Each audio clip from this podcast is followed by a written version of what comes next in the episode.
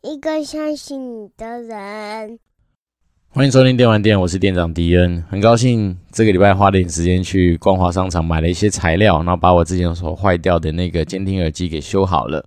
那当然不是修好那监听耳机，那监听耳机它的那个头已经断掉了嘛，所以它应该就是要进入一个回收的一个领域。那其他的主要是我之前的耳机，它可以用一些转接头的方式，然后透过三环转二环，然后二环再去转那个什么六点五 mm 的这样子的一些接头上面的转换。终于让我能够在诶，我本来的那个 Evo 4的那个呃监听界面上面就可以使用本来以前习惯用的耳机，所以呢，现在整个录音起来的感觉就是蛮爽的。然后再来是说，刚好利用说，诶，在整整理自己监听耳机的一个过程里面啊，又重新去把一些可能在软体面上面的教条，把它弄得更为的清晰。所以我现在监听上面，我自己听我自己的声音是还蛮清楚。那这个东西，我觉得其实就是呃，蛮感谢。蛮多网络上面的资源跟一些文章啦，然后让我能够诶，在学习的过程中，持续的让我们自己的录音品质，或者说在录音的过程里面，自己的心情是比较好的。因为有时候说实在的，我们做这种单口相声的人啊，其实很多时候蛮吃自己能不能听到自己声音的一个反馈。那当然，这也可以提醒自己说，诶，现在会不会是讲的太过于沉闷或太过于无趣啊？或者说，诶，语速上面是不是有点突然变慢啊？然后这种多少都可能导致说。正在听我们节目的听众可能会因此而觉得，哎，好像慢慢要飞到，好像觉得说好像，哎，好像开始越来越没有那么有趣嘛。所以我们在想说，哎，把自己一些东西稍微做一点点呃提升，那我觉得还蛮不错的。那在逛光华商场的过程里面，常常就会发现说，哎，其实有没有用心的店家，真的多少对于帮你解决问题这件事情上面，可以感受出来很多的差异。好，举例，比如那时候我就是。拿着我的耳机，那我跟他们讨论说，诶，我想要把这个耳机换到我本来的那个监听界面上面使用的转接头的大小的东西。那有些店家就很热情的帮你去想办法，那有的就直接说啊，我们没有卖这个东西啦，或者是说，诶，这东西就是没有在卖啦。那你这东西可能要么就换耳机，那我们这边当然有卖耳机喽，所以你要不要考虑一下，直接考虑我们家的商品？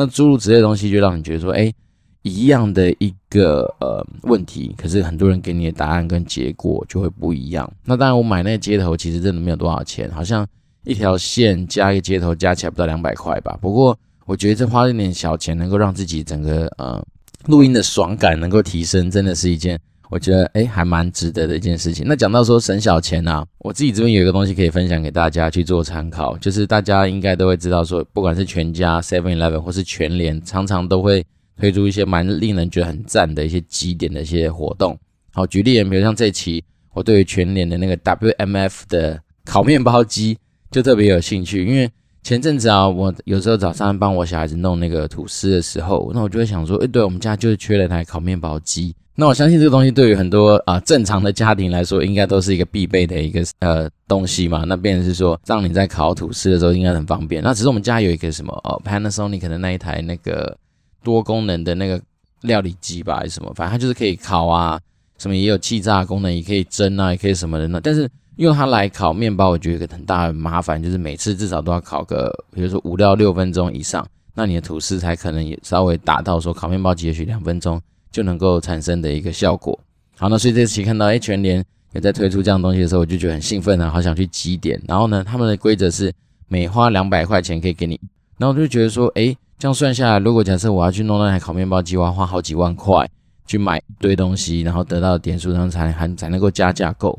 那我就想起来说，对啊，其实以前对于这种集点活动的时候，我就会习惯上网去直接打说，例如说全联点数贩售这样的关键字，诶，你就会找到有人在卖这种点数。那我往往就觉得，其实这种东西的投资是划算的。比如说我这次买了七十点，然后才花台币七十块钱，因为。随着点数越来越多嘛，就有人从一般以前是一个点等于两块钱，到时候会变成一个点一块钱，所以我买七十点才七十块，然后加个运费大概一百多块左右去解决这件事情。要不然我本来要花大概，呃，如果两百块一点，然后七十点的话就是一万四嘛。那一万四过程，很多人说没有啊，你买一万四的东西其实是买的东西，那额外给你点数。可是啊，有的时候你在做消费的时候，人就是这样。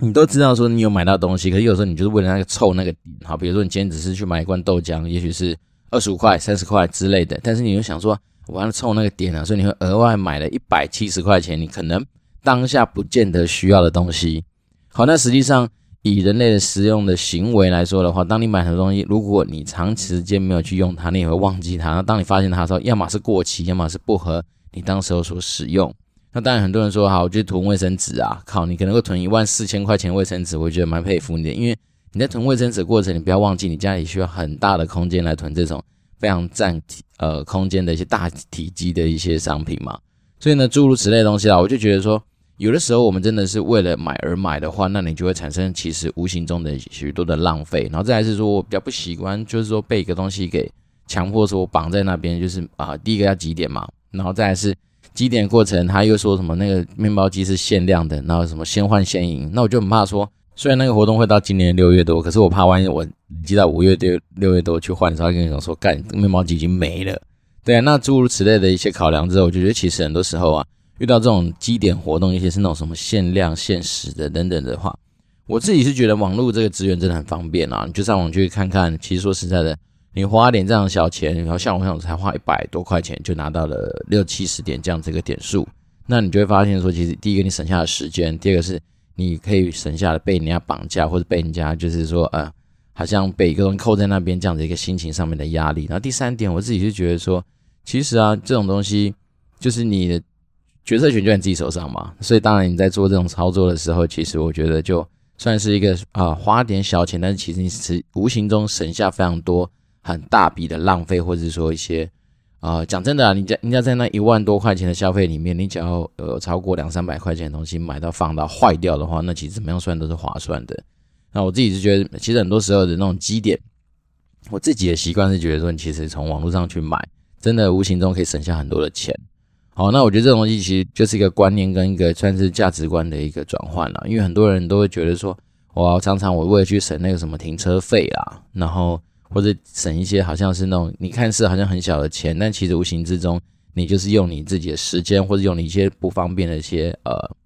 不爽感，好、哦、来来去得到这样子一个价钱上面的一个回馈。可是呢，大家永远不要忘记啊，其实很多时候我们自己的情绪上面的好或不好，它多少都是有些价值性在的。比如说你今天情绪不好，你影响到你的家人，影响到你周边的人，那你可能会因此而产生更多时间上面的消耗跟浪费。对吧？所以我自己是常常一直在提提醒大家，是说我们在思考很多事情的时候，不要只在乎那个绝对的价钱，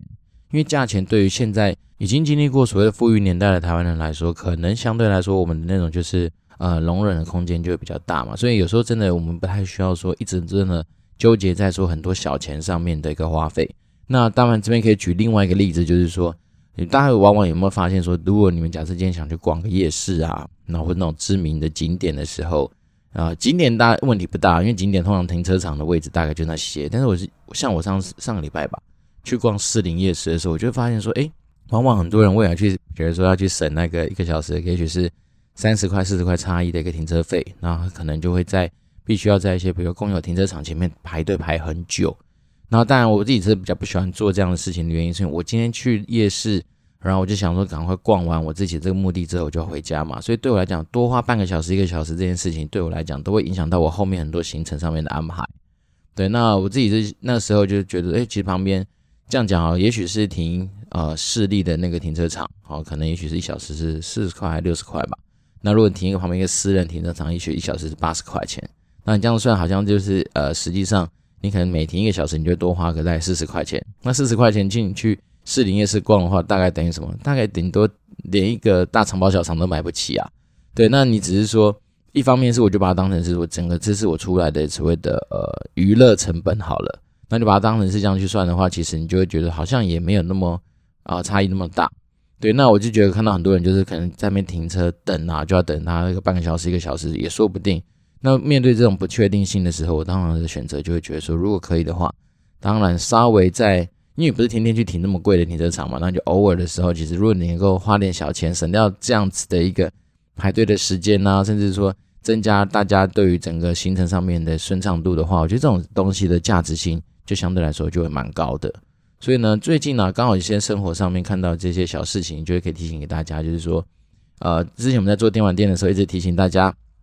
希望大家不要只很多时候只纠结在那个所谓的绝对的价钱或是那个数字，原因是因为。在我们生活之中，真的很多有价值的事情等待我们去发掘跟去发挥。那你真的越早想通这样的道理的话，不论是在做投资啊，不论在做理财，不论是在做人生上面很多的选择跟规划的时候，你自然就会觉得说，你可能会得到一些比较不一样的答案。好，那我这个东西其实蛮有心有戚戚焉的一个原因，主要也是一方面来自于说，啊、过年随着过年之后，然后当然过年的时候就蛮多跟长辈一起相处的机会，那我们就发现说，其实不同世代的人对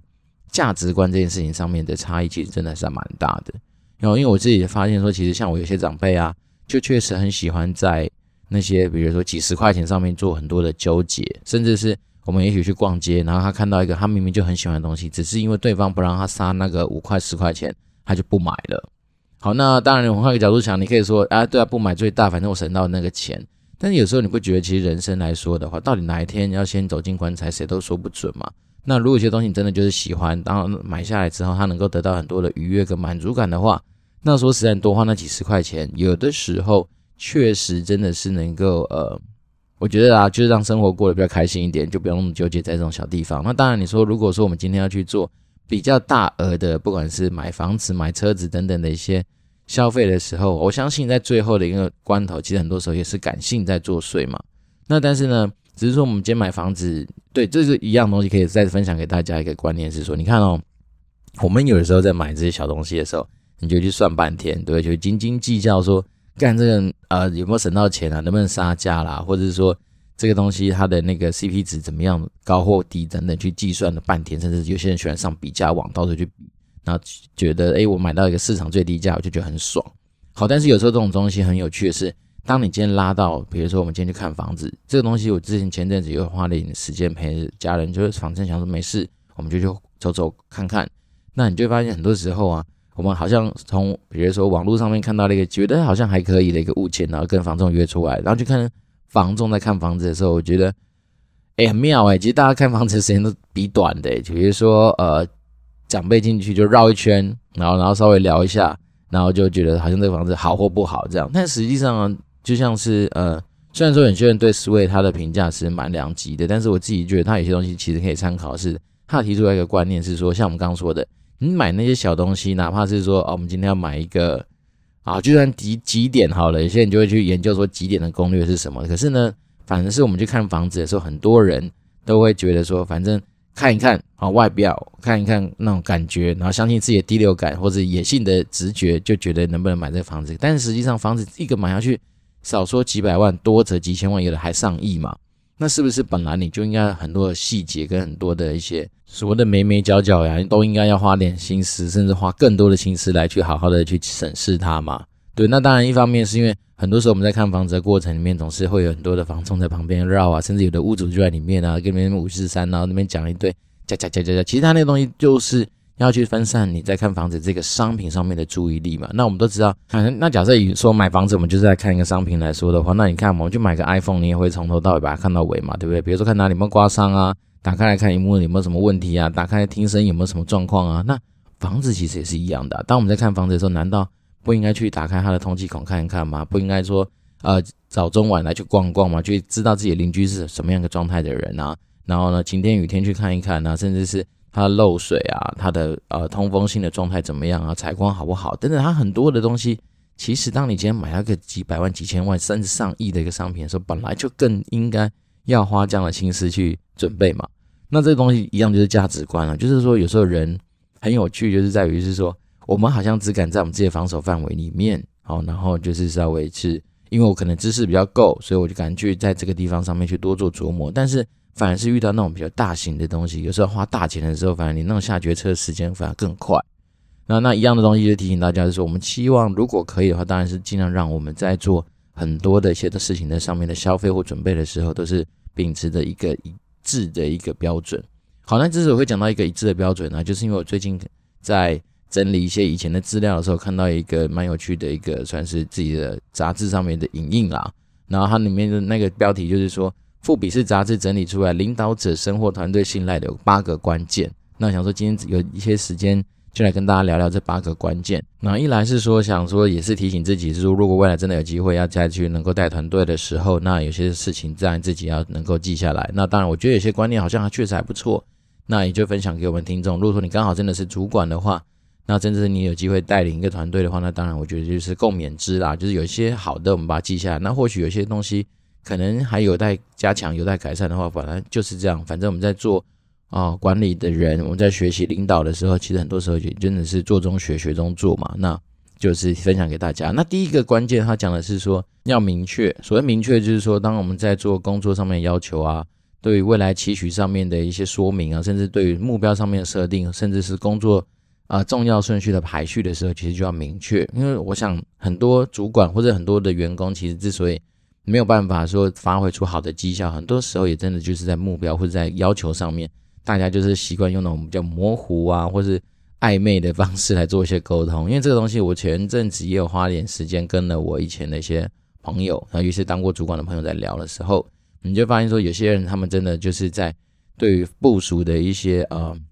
不管是要求或是目标的传达上面，其实有时候真的还蛮嗯，我觉得就是蛮文言的啦。那我觉得这东西其实不见得是一件好事，因为毕竟啊、你底下部署其实就是帮你达成你所希希望他们要去冲刺的一个目标嘛，那你何不如就把这东西。明确明白的去跟他做一个沟通，甚至是说，我觉得身为主管啊，有时候很重要，其实就是因为员工他们当然都都有能力去排序自己觉得重要的事情，但是对于整个团队的运作上面来说，要怎么样能够去把他们的优先顺序做一个排序，其实很多时候主管你责无旁贷，你就是要知道说，对于现在整个组织，这对于整个团队的目标上面的运作上面来说，哪些事情一定是优先要去完成的。那当然，本来你被赋予到说。你身为一个主管，你有这样的权利跟义务，你就让他去做这样的一个动作。那第二件事情，我觉得他讲的是说，就是始终如一啊。那所谓始终如一，就是说，当你今天在做你自己的很多的一些呃，不管是你自己一个人格特质上面展现，或者说你对于很多的一些呃目标要求的时候，你真的就是要去贯彻执行它。那尽量不要是说说一套做一套。好，举例人，比如说就是常常很会讲，然后不会做。那这件事情其实对于很多底下下属在做呃看你这个人的时候，他其实也会觉得蛮茫茫然，或者说蛮无所适从的。好，那在第三个，他讲的是说有关于承诺这件事情，也就是说，真的是你主管啊，除了刚刚说的不要说一套做一套之外，就是你答应团队的任何大小事情，你其实就要去把它完成。那这种东西当然也是跟你自己所谓的人格特质，或者说你的道德感多少有些直接的联动。那当然，我是觉得它里面提到是说。所谓言出必行，就是说你答应团队要去帮团队成员去争取一些福利，或者说帮忙团队去提升他每个人的对于人生职涯上面的一些发展的时候，你真的就要呃去做。虽然说结果不见得尽如人意，但是我觉得要去做。那做的过程里面，身为一个下属的人，本来就知道说主管有没有用心，他这种东西是感受得出来的。那当然，最近网络上也在说的嘛。有一个比较有趣的文章是说，下次约吃饭，搞不好以后真的就是通常都是假的。但是我觉得这东西就是一个很好的例子啊，就是当你今天跟他你的部署说，哎，我们达成什么样的目标，我们就来去庆祝的时候，那当真的团队达到这样的绩效的时候，我们当然就要努力的、用心的去好好的庆祝。那这东西我觉得可以分享一个案例，就是说我那时候在橘子做天堂免费伺服器这个案子的时候，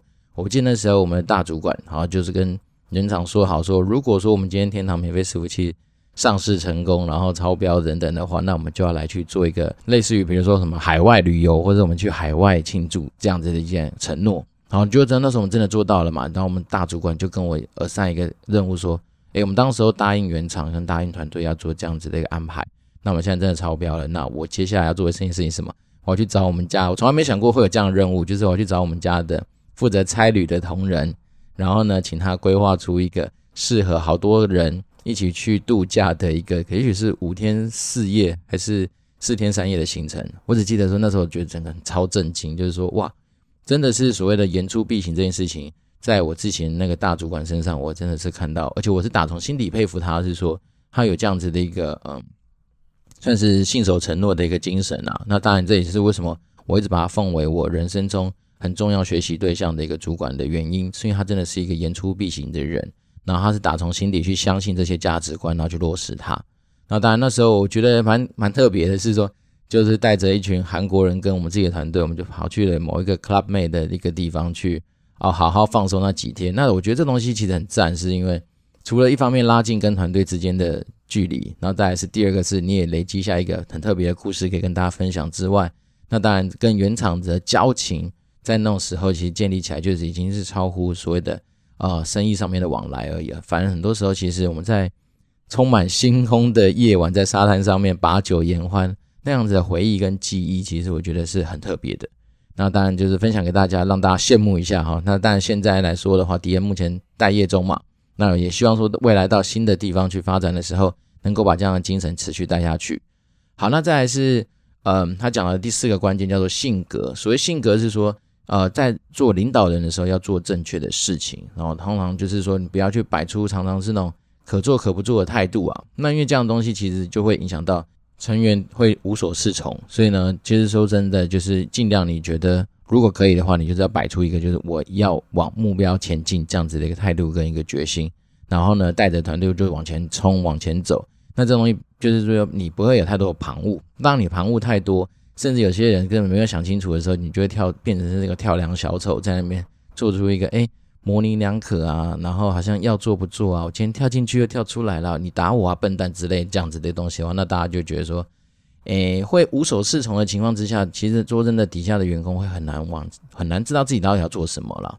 好了，当然就是身为一个好的领导人，你总是要产生一些贡献嘛。所以呢，对于他提醒的一个关键点是说，其实不管怎么样，你再怎么样人好，再怎么样人不好，你再怎么样没有目标等等，但是还是要为你的结果负责。所以呢，所谓称为好的一个呃团队领导人的话，你一定要让整个团队的贡献跟产出是能够被大家所看到，而且真的要能够产出贡献。因为就像人家说的啊，久不打仗的军队其实是会产生很大的问题的嘛。因为毕竟军队的存在可能很多时候就是为了进攻或者为了防守，但是当你今天就是没有一些贡献、没有一些成果的时候，大家就会知道不知道说这个团队它的存在价值到底在哪里。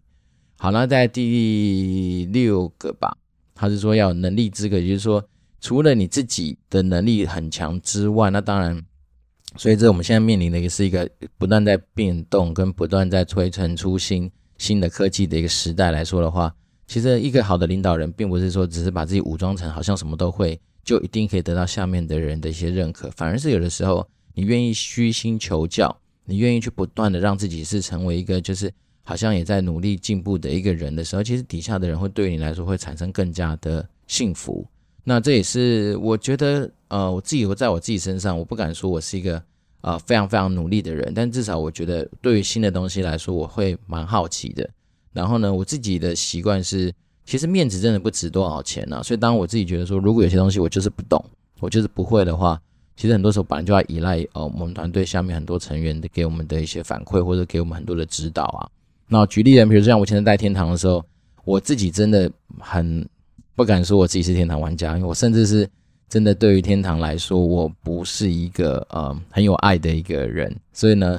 我很多时候对于天堂所有的知识啊，或者说整个生态的一些掌握，都非常仰赖我当时候有几位很资深而且很强的呃游戏企划。然后，所以我就是非常觉得说。可以从他们身上挖到很多宝，那我也蛮依赖他们在这一方面他们的就是专业啦。那这东西就是我觉得有时候，当然你会觉得说，哎，好像身为一个领导人或身为一个主管，本来就应该要具备很多比别人强的能力是没有错。但是我觉得很多时候人又不是完完人嘛，所以你一定会有很多东西大家可以互补啊。那这东西就端看说你今天请教别人，或者是说你是用什么样的心态来去面对这件事情。好，那在。还有两个小提醒啊，那就是第七跟第八个关键。那第七个他讲的是说，呃，在人际关系上面，尽量去倾听、发问，然后表达感谢。但是呢，更为重要其实是，身为一个领导或主管的话，尽量不要去抱怨，甚至是如果可以的话，不要去随便谈论八卦，因为这些东西对于你的人际关系上面来说，帮助不会太大。那我们都知道嘛，其实身为一个主管。很多时候并不是说只是在管事，那管人的过程里面，其实你就在处理人。那人这东西不是只有上对下，还包括你平行单位很多其他主管，甚至其他单位合作伙伴上面的一些呃互动。所以呢，人际关系当然对于一个领导人来说，算是一个很根本的事情。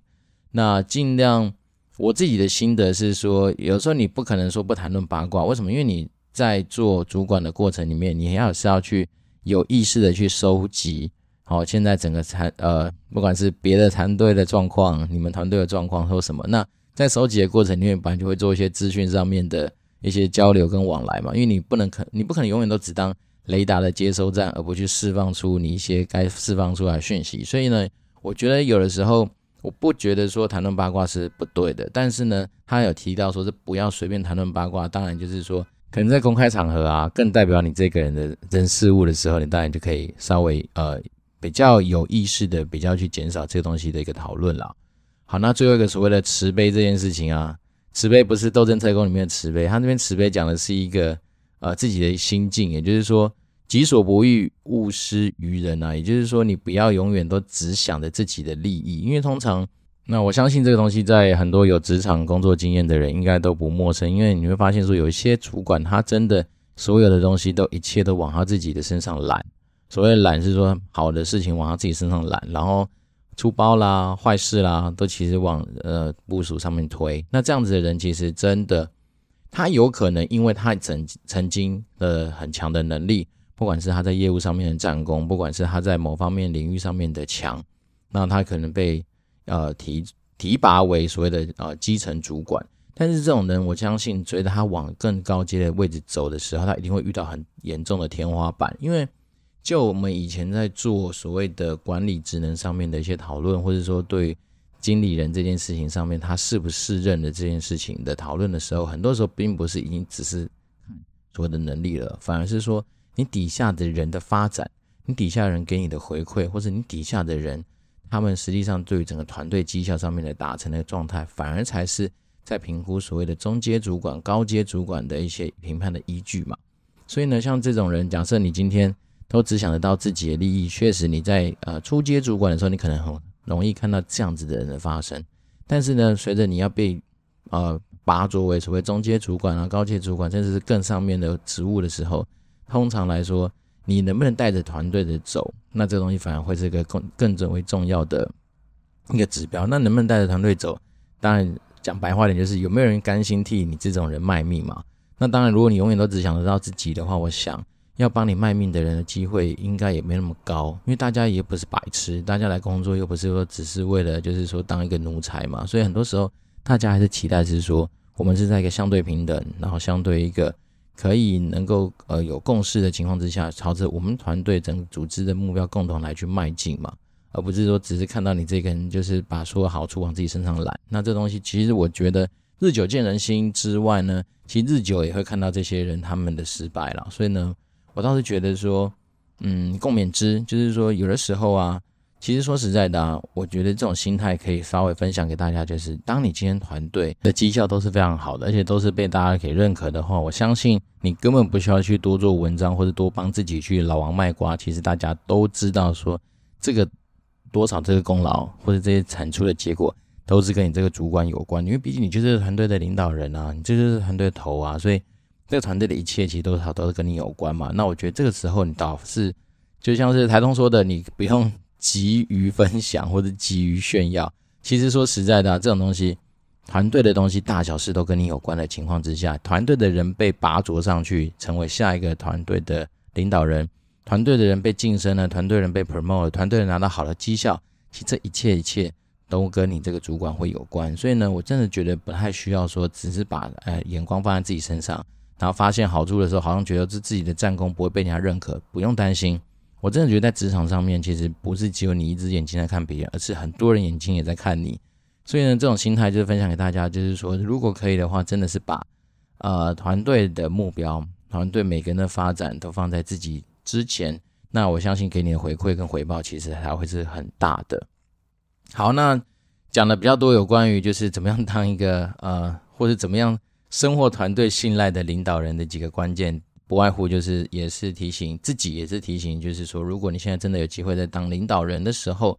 有一些东西可能已经随随着你可能蛮多都是靠经验去累积的情况之下，那毕竟有一个啊富比士杂志帮大家整理出来一些啊、小的一些算是呃嗯秘招吗？也 OK，反正就是提醒大家一下，说如果茶余饭后想一想啊，或者三不五时遇到困难的时候拿出来看一看，其实多少多少多少都有一些帮助啦。好，那今天的那个财报白话说的主角，我们来介绍一下，有一家叫做奈米医材，它的全名其实应该叫做应用奈米医材啦。那它的股票代号是六六一二，然后他们主要的那个呃产品就是那个人工水晶体的植入器跟润滑涂层。那以他们的呃营收结构来说，润滑涂层还是占他们比较大宗，大概八十 percent 的呃收入应该是来自于润滑涂层，然后目前来说慢慢就提高所谓的他们那个人工水晶体植入器上面的一些呃营收上面的占比。那他们目前来说算是台湾唯一研发与制造白内障手术用的人工水晶体及植入系统的厂商了。那这些报道是去年的一个报道之外，那他们现在比较大的新闻应该是。他们在中国那边，在今年一月份的时候，已经取得了就是那门医疗器材可以在那边上市贩售的一个呃许可证。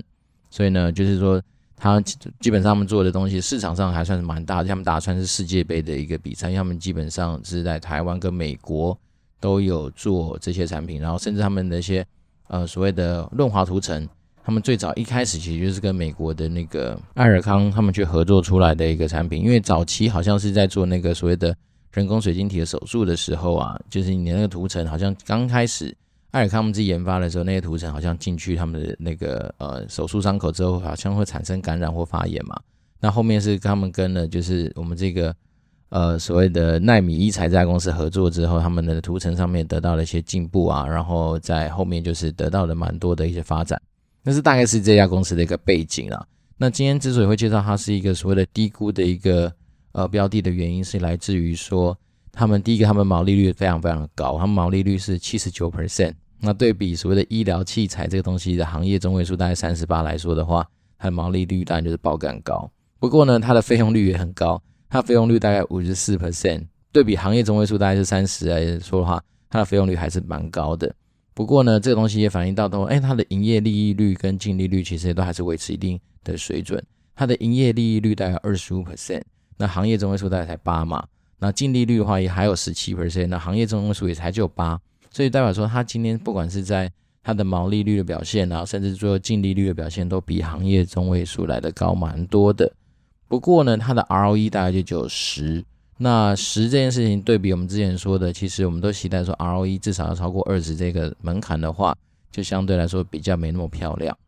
不过呢，它的负债占资产比就十七 percent，也就代表说，其实他们的股东对于这家公司未来的发展还是蛮看好的，所以他不太需要去透过所谓的负债这件事情上面，就是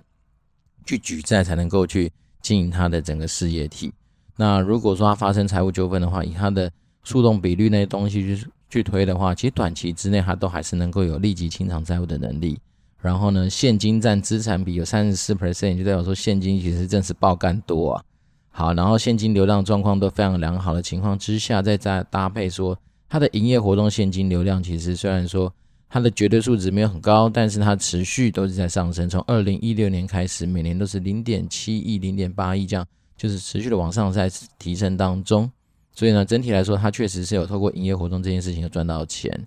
不过呢，它这家公司让我觉得很可惜的地方是它的殖利率啊，每年就是用它的配的股利跟股息就回头它当年的大概平均股价来说的话，殖利率大概都维持在零点七几 percent 这样子的一个低的一个状态啦。所以就代表说，如果喜欢领股息啊，然后喜欢领股利这件事情的人来说的话，这个东西的标的可能参考性上面来说就比较不会那么样的强烈，但是它短期的股价已经到大概低于一个标准差足的位置，所以呢，它在体质非常良好的情况之下，股价虽然低，所以呢，我们就给它一个算是低估的一个嗯评比啦。那这个东西一样，就像我们之前想提醒大家，就是说我们的角色就是尽量去帮大家透过系统找到一个可能现在被低估的一个标的。那当然，它的很多的其他未来的发展，或者它未来一些有没有可能做梦的一些想象空间等等，就有赖各位就是有智慧的听众们自己去决定说，对于他们公司所生产的商品啊，对于他们公司的前景，甚至这样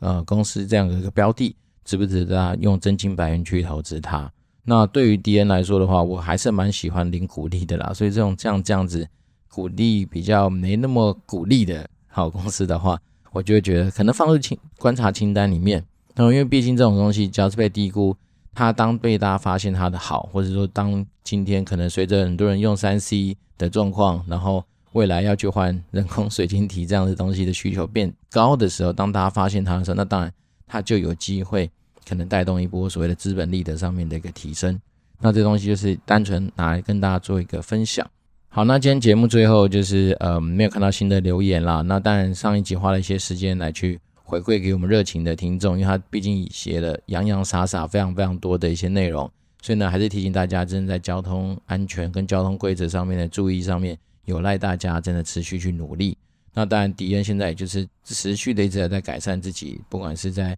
呃切换车道、打灯的这样子的一些行为上面啊的注意之外，那当然对于本来那种什么交通规则的遵守就更加的严谨了。那这边提分享给大家。那另外呢，可以跟大家更新一下自己现在的状态，就是我大概在三月二十二号开始，也就是下下周一吧，我就要去报到我的新工作了。那至于那新工作的一些想法，或者为什么会 take 这样的 offer 的一些心得分享的话，我们也许在在呃下个礼拜的集数再跟大家多聊聊一下，说我在一些工作上面选择的一些看法跟想法。好，那算是小小卖个关子，因为毕竟今天也三十几分钟了。那如果说呃有兴趣的听众的话，你就收听下一集。那我再想想说有什么东西可以跟大家分享。然后那最后最后的最后，嗯。就是迪恩有受邀参加一个有关于什么职场竞争力或是什么职业发展相关的一个分享啦。那有一个分享会上面的讲者，那我会把一些资讯放在我们今天的资讯栏。如果大家有兴趣的话，都可以来现场给迪恩一些呃回馈，或者说可以来跟迪恩做一些呃面对面交流。那时间会是下周四的晚上啊。那相关的一些资讯我都会在资讯栏位上面就是放上呃活动的链接。那大家如果有兴趣的话，我们就欢迎到现场，可以来跟我们做一些比较呃轻松，然后又但是直接的一些互动跟交流。那不外乎电玩店的存在的目的，本来就是希望说能够帮助到呃所有的听众，能够在自己的人生上面有一个不一样的声音，或者说不一样的观点，甚至哪怕只是一个小小的提醒，都能够为你的生活，不管是在价值，或者是说在价值观念上面的一些些小小的启发，那也会是我们很期待的事情。那我觉得。虽然说不见得每个人都能够尽善尽美，或者是说尽如人意的得到你自己期待的结果，不过呢，反正毕竟我们是一个本来就没有在收费的一个节目嘛，所以呢，我就秉持着百分之百不偿失的一个精神跟理念，来跟大家做很多呃我自己想到的一些互动。那简单来说就是闲聊啦。那如果说大家有什么样的反馈，或者是有什么想要讨论的话题的话，都欢迎透过 communicatewd@gmail.com，或者是说。然后 Apple Podcast 五星留言给迪恩，那迪恩就会用尽全力的来跟大家做一些互动跟回馈。趁我现在有时间的时候，好，那我这是电玩店，我是店长迪恩，我们期待下回见喽，拜拜。